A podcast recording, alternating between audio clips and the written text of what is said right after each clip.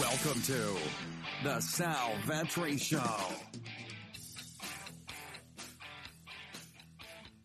Ladies and gentlemen, boys and girls, welcome back to the podcast and the YouTube channel. We have a little bit of a breaking news episode here as today officially is when some players in the NFL for the 2020 season upcoming, March 16th, we're going to be getting tagged with some, you know, franchise tags, transition tags, whatever else was going to be happening today in preparation for March 18th when free agency will just break loose and surely we'll have more content then. But right now, we just got a, a blockbuster trade, one that I, I can't remember in a while having something like this. DeAndre Hopkins traded to the Arizona Cardinals for David Johnson, going now to the Texans, a second round pick for this year, and then a 2021 fourth round pick is everything that the Texans are going to acquire. This is huge. This is big when arguably the best wide receiver, in my opinion, the best wide receiver in the league. And, and you could obviously have your, your stances on that. It's it's a it's not a cut and dry answer. There's obviously other great wide receivers and, and plenty of them in the league, but let's just call it a tier one wide receiver in the league, whether he's in there with three other guys or four or two other guys, a tier one wide receiver in the league being traded to a team now that has a load of weapons, which we'll get to, uh, but being traded with draft capital, of course, involved for a guy who lost his job last year, partially due to injury, partially due to the acquisition out of desperation of Kenyan Drake, who the Cardinals just recently signed to a, a $8.5 million deal with a lot of upside to that deal as well for uh, Kenyan Drake which just indicated that he was the guy they were going to go forward with. A lot of dead weight that was about to happen on this David Johnson contract. So, um, from the Cardinals' perspective, it does not get much better from this. So let's look at it from from Hopkins himself, and I want to look at this from a fantasy football aspect, but we'll also be talking about the contracts like we have. So if you are brand new to this channel and these types of videos have an opportunity to reach a larger audience, a new type of viewing audience,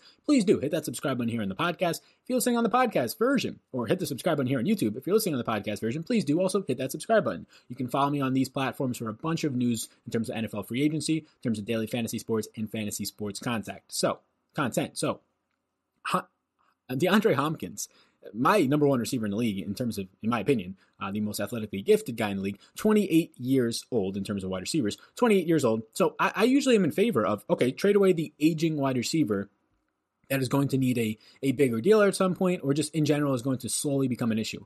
But you don't trade away based on your situation if it's a good one and you're in a win now format with a guy who's in the peak and the prime probably of his career, if not right at the tippy top of it in DeAndre Hopkins. You have Deshaun Watson, if you're the Houston Texans, who just made Bill O'Brien from their coach to their general manager, one of the biggest um, donkeys you can call him in, in, terms of coaching and game management and just letting games get away time after time and not knowing how to seal the deal and really coach his way against some of the better coaches.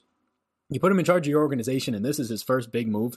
Oof, this is big first big move. Now maybe there's some underlying things that I'm not seeing here, but uh, I personally don't get it right off the bat. Again, these things can change if we get more news on the deal itself, but it seems like we have a lot of that news right now. Maybe there's some sort of incentives baked in that I don't know about, but yeah, trading Hopkins, a top tier wide receiver, when you have a win now mindset. And the biggest thing out of all of this is you have Deshaun Watson on his rookie deal. Deshaun Watson on his rookie deal, um, you can see what the Chiefs are about to do and probably build some sort of dynasty with Patrick Mahomes on his rookie deal. When you have a quarterback of this stature, who is one of the better ones in up and coming younger players in the league, on a rookie deal, you have so much opportunity to do things with your cap to put more pieces in play and to build a more uh, Super Bowl aspiration type of a team for the Texans themselves. That means their offensive line uh, for the Texans themselves that means their defense, specifically their secondary at this point, their pass rush is still fine, a fine defensive line as long as they're healthy. Their receiving corps and their offense in general was fine. It was the offensive line. And now you trade away probably one of your most secure things uh, on this team right next to Deshaun Watson, and that is a player in DeAndre Hopkins on the outside. So he's 28 years old. You have Watson on the rookie deal, so that's not great. Um, the championship window is was there for this team. I do believe that. Uh, again, they were just, I mean, a half away with a huge lead to getting to that championship game uh, in, really the divisional game and divisional round uh, against the Chiefs when they ended up blowing it. So if we're looking at this from a a DeAndre Hopkins fallout and what's to be expected, winners and losers from that trade specifically on the Hopkins side of it. Hopkins leaving Houston, what's that going to help? Well, if Will Fuller can finally stay healthy, it's going to help him in a major way. He was not only when healthy last year, a guy running deep routes, but he was a guy running a lot of intermediate routes that looked really good and crisp out there, and he was fantastic. He just couldn't keep the hamstring together, he couldn't keep the lower body stuff together, and that's not great for a speedy wide receiver down the field. You're going to see a lot more opportunities for some of the younger wide receivers on the team. We'll see if Houston does anything in the draft. Coutee was a guy who was splitting a lot of snaps out of the slot last year, also injured often, so we'll see what happens there. Will Fuller and anybody else on the outside that steps into this Hopkins role, where he also did play a decent amount in the slot, will benefit um, from that. Uh, it, they're going to be the biggest benefits. The biggest losses from the Texans side of this is, is without a doubt going to be uh, Deshaun Watson's upside when you lose a premier wide receiver like this. So the offense in general, the ability to move down the field might be limited here, especially when you're going to be adding in David Johnson snaps. We'll see if that actually hurts this offense, if anything. Um, but I do think that the biggest losers from this are probably going to end up being Deshaun Watson, um, the biggest piece there. I also think that very sneaky for the Texans, Duke Johnson will end up being a guy that you still have Carlos Hyde, you still have Lamar Miller, who missed all of last year. They're going to hit the free agent market. I doubt they're going to get signed at this point, but Duke Johnson is still firmly in place as the running back too. Maybe finally, I doubt it, but maybe that Bill O'Brien's not the coach anymore and Duke Johnson can finally get freed from being a backup behind really bad running backs. We'll see if he can get freed away from uh, David Johnson. But I do think there's potential, as it seems like there always is for the last two years, for Duke Johnson to have a splash now.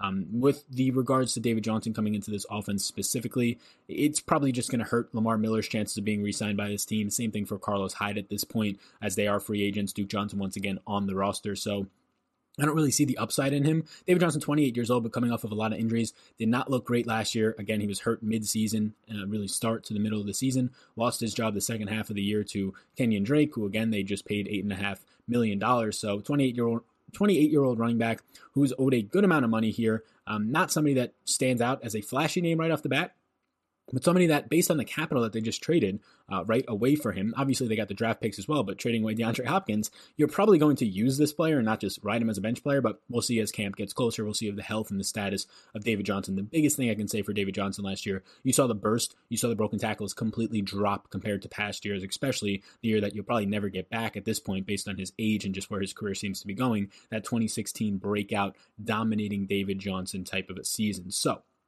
that's the implications from that side of it. Now, the Arizona Cardinals, what are their implications? Well, un- unleash Kenyan Drake at this point, right? I mean, I know you have some other backs there, some of these second year players coming in in the running back position, but um, Kenyan Drake was already taking on a huge role, especially those last, what, two, three games of the season, just absolutely going beast mode for fantasy playoffs, for fantasy championships.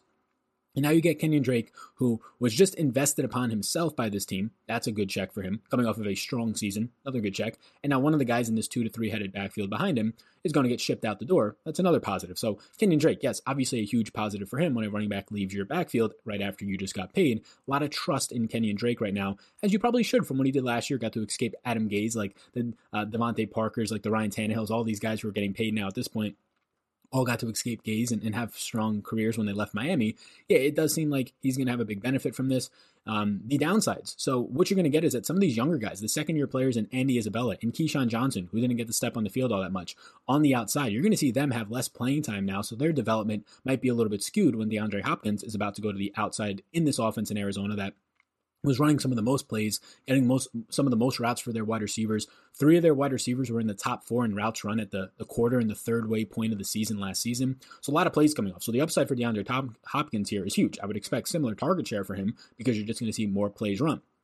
The downsides are guys like the younger players, uh, the slot receivers. It's an upside for Christian Kirk in terms of him getting in the slot more. You saw midway through last season, they started taking Christian Kirk and putting him on the outside. The reason why was they just had so many guys banged up out there. They couldn't generate any deep plays for Kyler Murray. Christian Kirk goes out there. He scores three touchdowns in one game, all three on the outside, burns a guy twice, and he looks pretty good on the outside. But the goal for them was to have Larry Fitz and Christian Kirk in the slot and try and spread the field with some other guys downfield. Those other guys were younger receivers and just guys that were not as established in the league, and you didn't see, even though they started attempting a lot of deep passes, not a lot of them complete. With DeAndre Hopkins there now and a second year Kyler Murray attempting deep passes on the outside, with Christian Kirk back in the slot and Larry Fitzgerald just going to probably round it all up again and get back out there. Um, your other outside wide receiver is going to be in four wide receiver sets. It'll really depend. You'll probably see some Kirk out there. We'll see who they end up going with. Isabella in his second season if KeeSean can make any type of a leap. But yeah, it's going to be very interesting to see. This is a really good offense at this point the thing that they needed was a field stretcher. It was the air raid offense turned into um, the horizontal offense last year. There were jokes coming out. It was just a, a five yard pass to whichever tight end or whichever Christian Kirk, and rarely any deep passes. Well, we had the deep passes, but any deep completions and big play upside from that regard.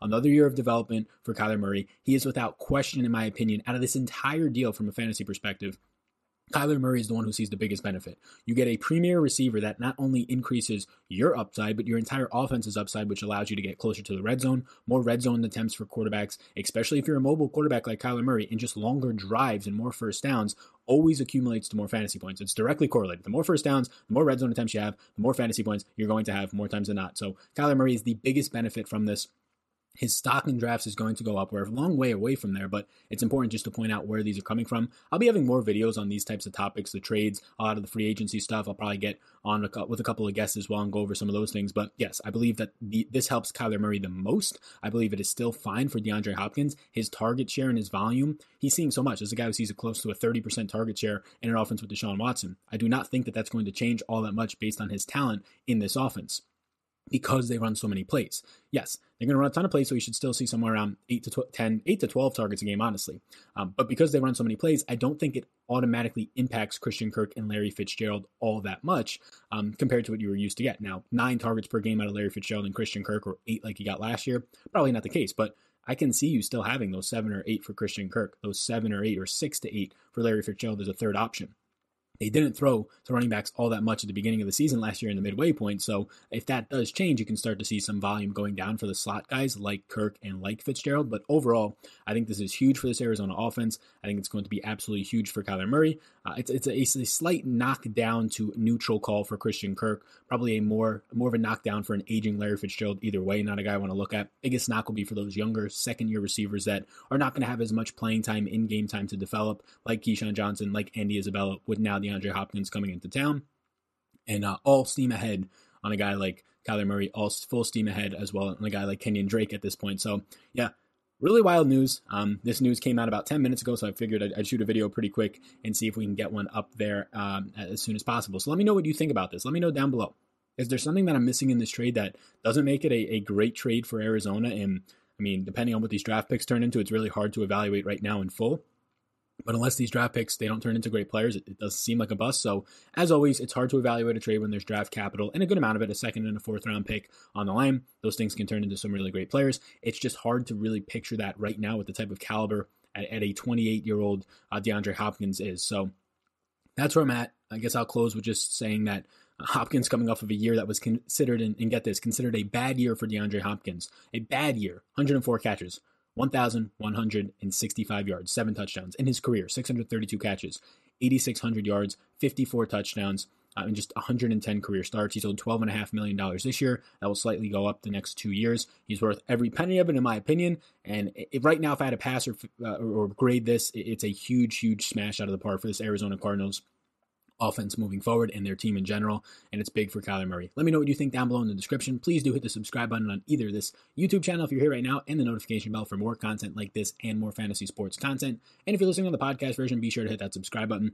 I'll be sure to interact with any of you in the comments as well as on Twitter, where you can find me at DFS. Thanks for tuning in, everybody. I really do appreciate your time in this one. Hope you enjoyed the video, and I'll see you in the next one. I hope you enjoyed that podcast. And before you go, if I can get you to subscribe and follow the podcast, download a few if you wish. But if you enjoyed this podcast, if you could please subscribe, helps me out, helps support it. So thank you so much, and I will see you in the next one.